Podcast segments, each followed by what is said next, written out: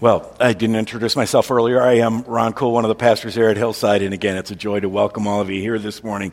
I, I want to think this morning with you about a about a subject, about something that impacts, I think, all of us. I think it's safe to say that all of us have to deal with this. What I want to think about with you is is criticism. Criticism. We all have people uh, in our lives who feel like it is uh, their calling to, to let us know that we're not good enough, to let us know that we don't measure up, to, to remind us of where we've failed. The fact is, uh, some of us deal with more of it, some of us deal with less, less of it, but almost all of us deal with criticism. Maybe it comes from mom, and let me just say my mother is perfect and she would never criticize inappropriately or anything, but some of you, apparently from what I hear, have moms who, who are really good at being able to make you feel guilty. Uh, you know, I mean, the, the, these statements like, you know, when when I had kids your age, they they never talked to me that way. I wouldn't let them get away with that. Or, you know, it'd be easier for your kids to find their toys if you maybe cleaned up every once in a while. And and I always had dinner on the table when Dad came home from work. Would that be so hard one time just to, you know, he's worked hard to, can you, right, Mom, fine, I'm not you, okay. I mean, sometimes it's Mom who, who can just get under our skin, who can just hurt us in those deep ways. Sometimes it's Dad. You know, by the time I was your age, I had already started a new business. By the time I was your age, I had done this. Well, if I were in that situation, this is what I would do. Well, you're not, I am. And I, I mean, right, and it just kind of, a, a way of kind of just cutting us down, a way of hurting us. Maybe it's a coach or a teacher who lets us know that, guys, we're lazy. It's lazy, and, and we're not very bright. We're not very smart. Maybe it's a brother or a sister. Sometimes siblings can be the source of criticism. Uh, sometimes older sis- siblings feel like it's their job to let the younger siblings know that, that they just don't know a thing about how to dress. And, and and they don't talk right. They don't use the right terms. They're not very cool. They're a bunch of dweebs. It's just whatever it is. But brothers and sisters, maybe it's somebody at work who who, who gets at you like that. Maybe it's someone who really does believe they have that gift of criticism. You may have heard the old story joke about the, the husband who was always so critical of his wife. She couldn't do anything right, and she decided one morning she was going to make him breakfast that was exactly right. And so she found out the night before, what kind of toast do you want? How do you want your eggs? He said, I want one scrambled. I want one over easy. How do you want this? And so she got up early the next morning, set up everything perfect. I mean, the scrambled egg was light and fluffy. The over easy was exactly right. Put a little sprig of parsley on there. Toast was perfectly buttered. Everything is there. She sets it down in front of him, and he goes, oh. She said, what? And he said, you, you scrambled the wrong egg. Now, that's a critical spirit, right? I mean, the, the fact is we all have people in our lives who have done that to us. We, we all have people in our lives who have who've let us know that we're not good enough. And so I want to think about criticism with you this morning, about how do we handle that, about what do we do about the critics in our lives. In order to do that, I, I want to look at, well, at a portion of First Corinthians from the Apostle Paul, because the Apostle Paul knew what it was like to be deeply, deeply criticized. He was a church planter, right? He was a, an evangelist, a missionary, a pastor. He'd go into a community. He'd tell people about Jesus. He'd gather them together in a church. He'd set things up, pastor them for maybe a year or two, and then he'd move on and, and, and do that all over again. And he was amazingly used by God. Now, because he was effective, he was often under attack from those outside the church. Uh, governments weren't always very happy with him, and and and, and uh, business people weren't always very happy with him. He messed with the way things were. He changed the world and and and and, and how people behaved, and, and and so people didn't like that. And in some ways, I think it was probably fairly easy, uh, you know, to, for for Paul to deal with those attacks coming from outside. But I think what's even tougher is the attacks that came from inside the church, from from people who had been brought to Christ by Paul himself. But he was no stranger to criticism. I would imagine in two thousand years that uh, things haven't changed all that much. You know, that Paul, he's not such a great preacher. I mean, yeah, he's brilliant, but he's not, he's just kind of boring. He goes into too much detail. He doesn't do what he ought to do with that. And he never listens to anyone. I mean, you talk about ornery. Talk about a guy who's bullheaded. That Paul, he comes in, he never listens to anybody. It's so frustrating, and, and he plays favorites. Just watch after the service. He always talks to the same people. I'm not one of his pets, so he doesn't come and ask how I'm doing. He plays favorites, and he doesn't connect well with the youth. I mean, he's just so stuck in his ways. He doesn't understand what they're going through. He doesn't understand. At that time, it would have been probably Generation A. Maybe they were. That's where they were at the time. But he doesn't connect well with the youth. He's too political. He's not political enough. He preaches too much grace. He doesn't preach enough grace. I mean, Paul was constantly under criticism, and this was no more true than in the city of Corinth. The city of Corinth was one that was just just consistently eating at Paul, just consistently attacking Paul. The, the the Christians in that city were so critical, and I think it had something to do with the, the community in which they were. In some ways, when you hear Corinth from the Bible times, think either it's either Las Vegas or it's New Orleans. It, it's a port city, so that kind of pushes towards New Orleans, but it's one of these places where, well, it was big into showmanship. It, it, their motto could well have been, you know, let us entertain you. This was a place where they always had the, the best of everything. They had the bright lights, they had the top shelf music, and they had the great entertainers. I, I mean, in Corinth, you know, you could go and you could get the shows, you could get the speakers, you could get the people who could just alliterate like nobody else's business. And, and they were so smooth and they had been so trained. And you would just go and, and, and see the plays and, and, and so on. And that just wasn't Paul. You see, Paul didn't excel in showmanship. Paul wasn't so much into kind of being so impressive and overwhelming to everybody else. Paul was just Paul. He wasn't he wasn't the best looking guy. He wasn't the tallest guy. He he he, he seems like he kind of, well, he's a bit gruff, and, and he didn't speak real clearly. His words sometimes got twisted around. So Paul was in Corinth, a, a sharp source of uh, a subject of criticism. And they were constantly going after him. And, and again, you know what that's like. On the one hand, it's water off a duck's back, right? But on the other hand, it can hurt us. It can hurt us. And, and a part of us can die in those situations. Paul writes to the Corinthians, First Corinthians, he writes a letter to them. There's a number of things he wants to talk about, but in First Corinthians four, Paul wants to talk about criticism, and he wants to say, look, this is how you should evaluate me. This is this is how I look at myself. This is what I do with criticism. Before I read it, let's just kind of, again, did this a couple weeks ago, but where is First Corinthians four in the Bible? Because we do this all digitally now, many of us, we read on our, our phones or our tablets or whatever. I think it's helpful to recognize that the Bible is actually a book.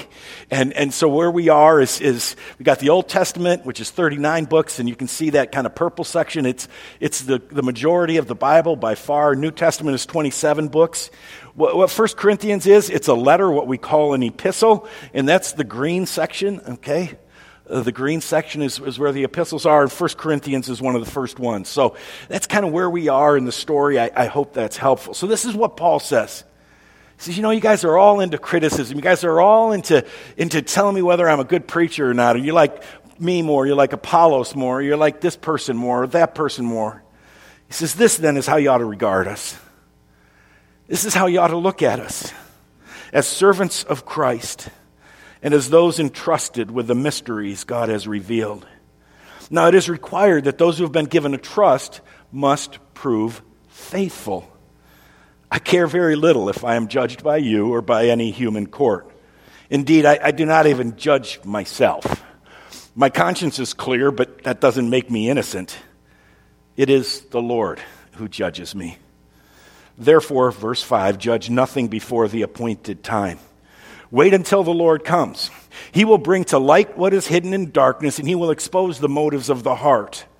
At that time, each will receive their praise from God. So far, the reading of God's word. So what do we do with criticism?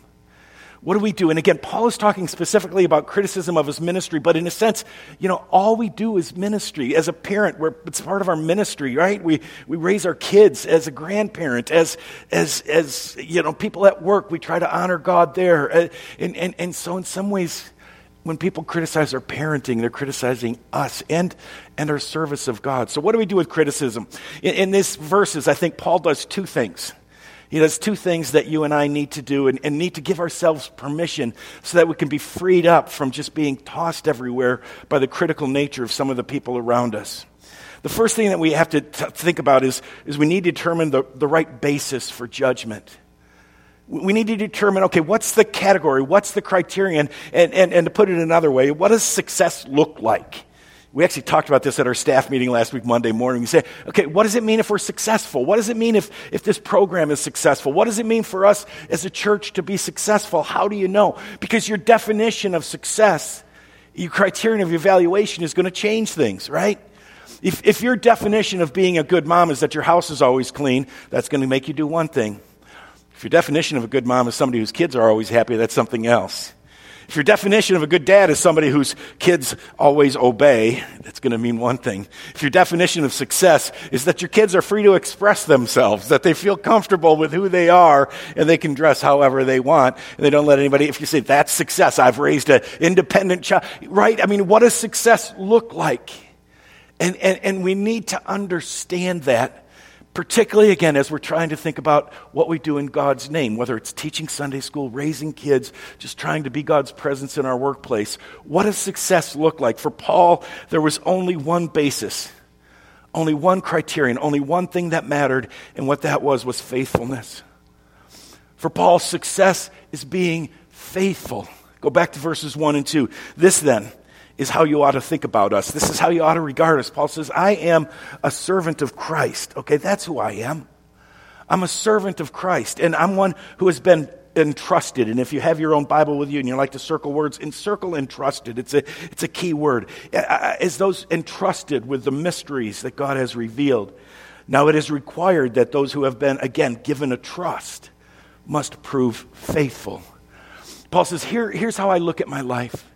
It's not my own, but I am a servant of God, and I've been given a trust. Everything I have, every dollar I have, every child I have, every hour I have, every minute I have is given to me as a trust. We don't own what God has entrusted to us. We don't own it. It's not our own. It is God's, and we manage it. We steward it. This is not Ron's church. This is God's church. If we ever get that wrong, we got problems. If it's Ron's church, you have every right to criticize me. And my goal is to make you like Ron's church. But if it's God's church and he has said, Ron, I, I entrust a part of this to you as a pastor. And I said, God, I hope I'm faithful. God, I'm a steward. I'm managing what you have given to me. I am, well, the Greek word is under-rower. And, and I think that picture is helpful. Let me give you the picture of what that is. It, it, it it's actually comes from this. It, this is a Greek ship. The Roman ships were the same. And the under-rowers, that's us, right? They're, they're underneath, and their job is to listen to the master rower. And their job is just to pull when they're supposed to pull, and faster when faster, slower when slower, deeper with deeper. And, you know, I mean, that's what their job is. Their job, they, they don't get to necessarily determine where they're supposed to go. They don't necessarily have, in, in some ways, they don't determine success. But what they do is they, they're faithful. They listen to the voice of the master, and they do what the master says. And Paul says, that's when I'm successful. That's what success is. We manage, we are stewards, we are under, under rowers, and, and we're called to be faithful. Paul says, that's why the criterion that I use is faithfulness. Am I being faithful? Am I doing the best that I can do with the resources God has given me? And that is so important. Because if we can learn to ask that question, not whether you're impressed with me and so on, but if we can learn to say, am I being faithful with the resources God has given me as a dad, as a mom, as a friend, as a worker, as a boss? Am I being faithful? Success is faithfulness. Success is not, from a biblical standpoint, impressing others. In this world, that so often is what success looks like, right? Impressing others with the size of our house, impressing others with our ability on the basketball court, impressing others with our ability to preach, impressing others and having others like us. Now, again, it's really hard because I want you to like me. But if I make success my impressing you, I'm going to have a real rough go of it, friends. Your, your success, it doesn't mean that your mom says, well, you did great. If you make that your criterion of success, you're giving mom way too much power in your life. You're giving dad way too much power. You're giving your neighbor. You're giving your boss. Success is not impressing others. Paul has made this clear earlier, First Corinthians two. This is from the Message translation. Um, this is how uh, Eugene Peterson translated it. You'll remember, friends, that when I first came to you to let you in on God's masterstroke, on the gospel, on the good news that through Jesus Christ we can find new life, I didn't try to impress you with polished speeches, the latest philosophy. I didn't try to make sure you thought Paul is great. He said, no, I wanted you to know that Jesus is great. I, I deliberately kept it plain and simple. First, Jesus and who he is, then Jesus and what he did. Jesus crucified. Friends, success is not impressing others. It's being faithful with God has given me. And again, if I give myself permission for that, then I can let go of some of those voices out there. I don't have to just be underneath them and saying, oh my goodness, I didn't impress them. Oh no, they thought I was wrong on that. Oh no, I, it's terrible. It's not my goal. Success is not impressing others. Success is not getting as big as we can get. In our culture, bigger is better, right? In our culture, and so, I, I, I mean, I, I, I I see this, and, and I'm tempted to say it too. Well, is that church successful? Well, they're growing. Yes, they're successful. That's not necessarily the case. Now, I believe with all my heart that as we seek to, to be faithful to God, th- that he can bring us growth, and we want more people to come to Christ, and yes, all of that. But if we say the numbers are going to determine whether we're successful or not, friends, we're setting ourselves up to fail. Because pretty soon we're going to be more worried about getting the numbers than we are about being faithful. We're going to be more worried about whether, whether again, it's getting bigger and so on than we are about just saying, are we doing what God calls us to do? Success is not getting as big as we can get. It's being faithful. Sometimes that means getting bigger. Sometimes it means getting smaller. But it's it's about being faithful. It's not about getting as big as we can get. And then this one is really important. But success is not about being better than other Christians or churches. So often that's what we do. So often that's how we decide whether we're successful. How do I compare to somebody else? How, how do I compare to somebody else? And as long as I'm better than some people, I don't have to be the best, but as long as I'm better than some people, then I can feel okay about myself. So, so do you like me more than Pastor so-and-so? Because if you do, I'm okay. Do, do you like it when you come and get to come for baptism and I preach? Because, man, because then I'm okay. and... And if I'm better than somebody else, I'm not called to be better than anybody else. I am not called to be better than any other pastor. I'm called to be the best Ron I can be. It is hard to remember that, but it is essential that we remember that. I am not called to be, you are not called to be a better mom than anybody else. You're not called to be more put together than anybody else. You're not called to compare yourself and to be, you know, more whatever than anybody else. Your house has not got to be bigger, better, cleaner than anybody else. You just got to be the best you God created you to be. You're faithful with what God has given you. I'm faithful with what God has given me. And for us as a church, our calling is not to be better Benita Bible or Cornerstone or Kentwood Community or Good News Baptist or East Cutlerville or any other. I, I, one of the things I've, I, I think, and this has really helped me, is is I, I don't have to worry. I don't. I'm not called to be better than them. I'm called just to help Hillside be the best Hillside Hillside can be. We are who we are.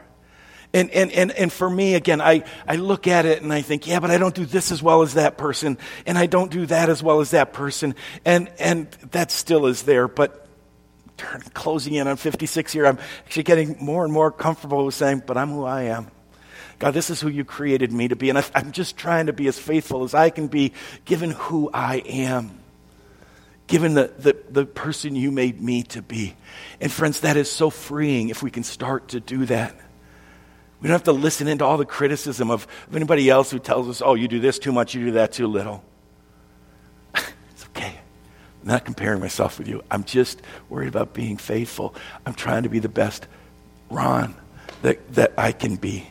Success, friends, is faithfulness. And so the question there is, am I doing my best with what God has given to me? Again, it's not that we don't care how we're doing. But but we just don't worry about what everybody says about it. We don't just base it on whether we're bigger or better, making an impression, whether people tell us we're great or not. Just, am I being faithful? Am I genuinely being faithful?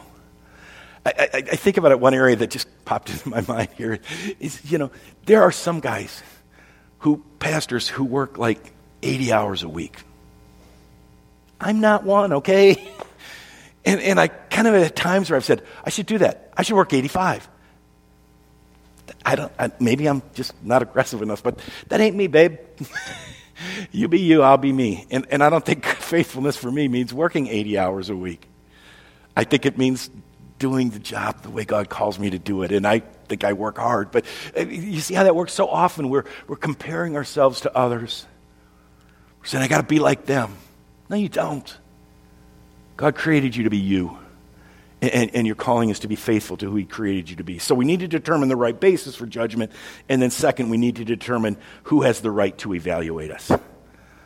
Who has the right to evaluate us? All right, there are three possibilities that Paul is going to give us about the critics in our lives. First of all, it's the critics around us, other people. And, and I love what Paul says. Paul says, I, I care very little if I am judged by you or by any human court.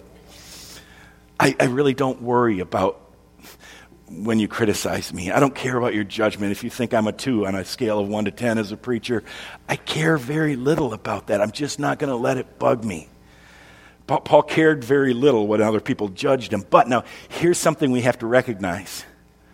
Because it, we have to take, again, all that Paul says together. Because on the one hand, he said, you know what? I don't care what you think. On the other hand, Paul cared quite a bit when people were genuinely trying to help him be faithful. See, that's a huge distinction. If someone's coming to me as a critic, and, and, and you can feel this, you can know this. Uh, you know, somebody coming at you, critic, they're coming at you like this to try to knock you down.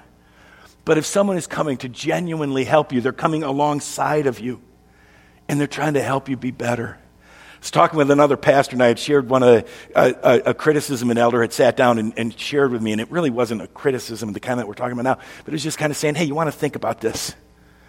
And he was like, oh, that's kind of tough. And I was like, I, I didn't feel like it was tough because I know this elder loves me. I know this elder wants what's best for Hillside. And he's just trying to say, hey, you know, when you do that, we kind of lose people out there. So I'm trying not to say some of those things. But no, I mean, right, he's, it's exactly right. But it, it, the spirit in which it came, the difference between a critic and a helper is, is the spirit of the critic is to try to bring you down. The spirit of the helper is to try to build you up. And I need people to do that for me. And, and, and, and so that's, I think Paul makes this clear. I mean, we get it in Proverbs twenty-seven seventeen, as iron sharpens iron, so one person sharpens another. Paul himself in Ephesians chapter four wrote these words, instead speaking the truth in love, we will grow to become in every respect the mature body of him who is the head, that is Christ. How do we grow when we speak the truth in love to each other? And, and so that's not that's not the kind of judgment that Paul says, I don't care.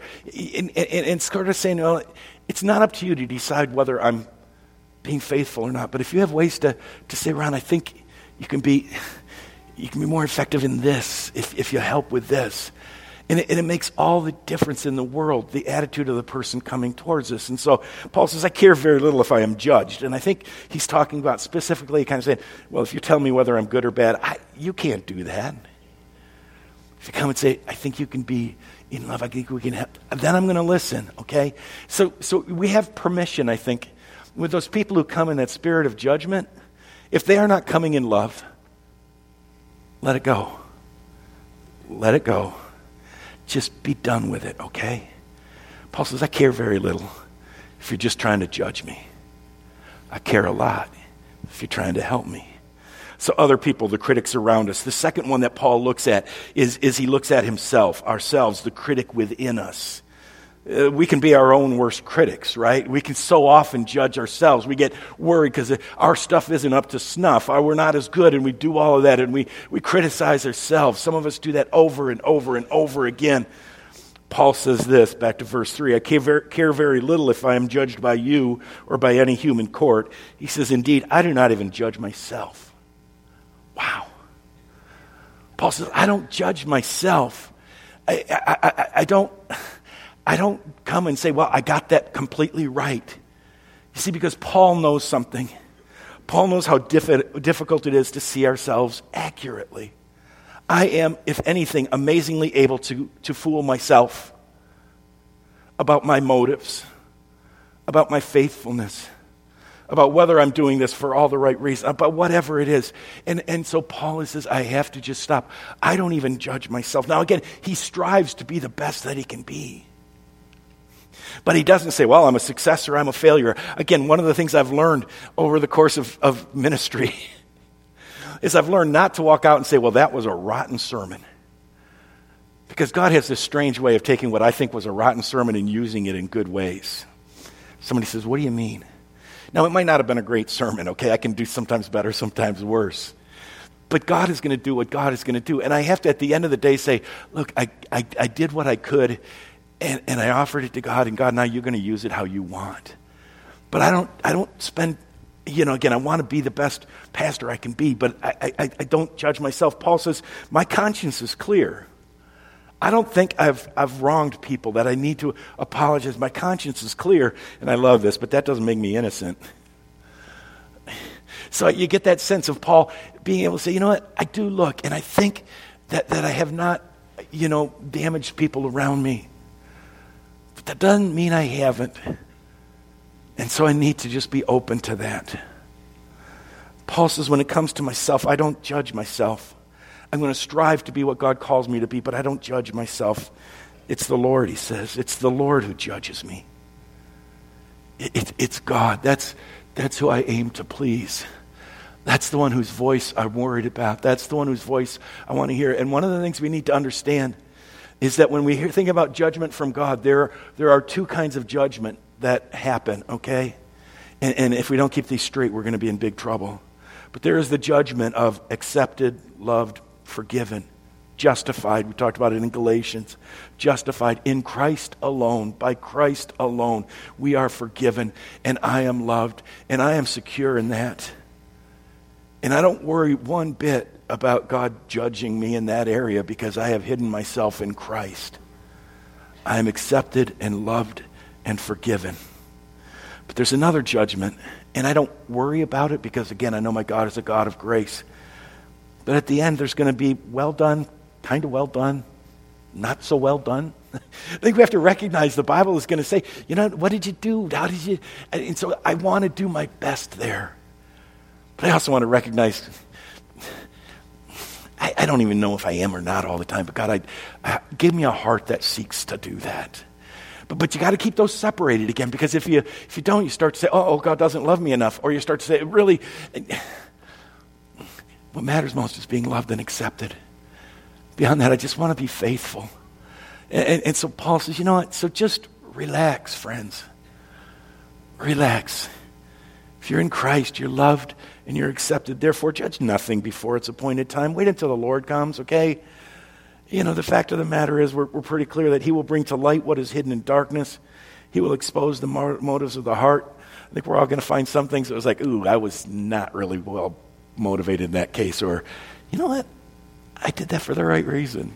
I think we're going to all look at it and have those times, but it's going to be okay. It's going to be okay. And at that time, each will receive their praise from God. That's what I'm talking about with that well done. You know, you missed on this. I, I, I've said this before. I think I've said it here, you know, that the Lord is our judge and so on.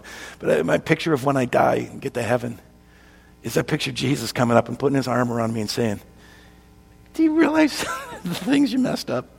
It's okay. I, I love you, but let me show you a few things. And I won't feel like, oh, no, I messed up. It's just going to be like, oh, man. I, I, I love the effort. You're trying.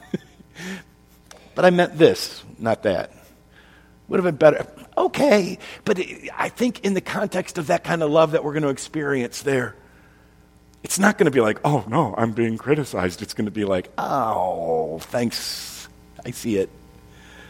And I think, again, that's how I'm trying to learn to live now, with that sense of joy, and being accepted, and being loved, and yet also with a deep passion to be all that God wants me to be. So, again, if the first question is, you know, am I doing everything to be faithful? The second question is, who am I trying to please? Who are you living for? Who are you living for? So remember those two things, all right? God has called me to be faithful, not successful. God is my judge. I want to close real quick here. Story of Clarence Jordan. Some of you may recognize that name. Clarence Jordan was a brilliant guy. He had two P H Ds, one in economics, uh, or agriculture rather, and, and one in Greek New Testament. He was a deeply committed Christian, and uh, could have done really anything, could have taught anywhere. He was his, the future was wide open, and what he did is he went to a little place called Americus, Georgia, down in the deep south.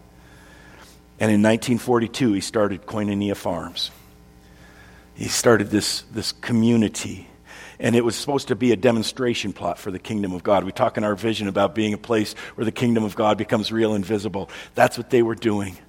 It was a place where black people and white people were going to work together, eat together, share their lives together. It was a place where there would be no segregation. It was a place where, where people of, of more means and less means would get together and they'd support each other and they'd care for each other. So we're going to try to build the kingdom of God here in this place in love and in grace.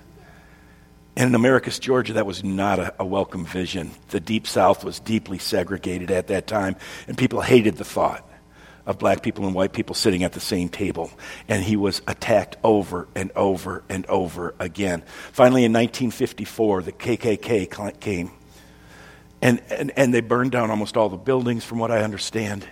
They riddled Clarence Jordan's house with bullets, and it basically got down to a place where it was Jordan and his family and one other family. And the next day, after the, the worst of the attacks, a newspaper reporter came out to do a story on the closing of Koinonia Farms. He knew it was going to close because he had been one of the Klansmen who was there and had burned buildings down. So he went out there, and strangely enough, Clarence Jordan wasn't packing a suitcase. He was hoeing the ground and planting seeds. Porter said to me, "So sorry to hear about what happened last night, Doctor Jordan. When are you leaving?" And Jordan didn't respond. The newspaper reporter then said this, "Well, Doctor Jordan, you got two of them P H Ds, and you put fourteen years into this farm, and there's nothing left of it at all. Just how successful do you think you've been?" And I love what Jordan says back. He says, "About as successful as the cross." Think about that one. "About as successful as the cross. Sir, I don't think you understand us. We, we are about as not success, but faithfulness. We're staying. Good day." And they stayed, and they're still there today.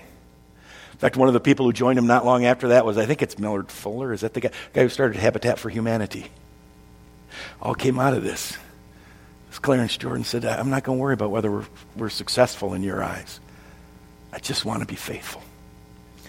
Friends, when we do that, we're free from the criticism. So when we feel the sting of criticism, friends, keep calm. Know that it is the Lord who judges us, and stay faithful. Let's pray together. Father, we uh, have to confess that too often we're worried more about the judgment of the people around us than we are about you. And we're worried more about how we're judged on external things than about our motives and our hearts. So remind us that we live in your amazing grace and your amazing love, and help us to stay faithful every day of our lives. We pray this in Jesus' name. Amen.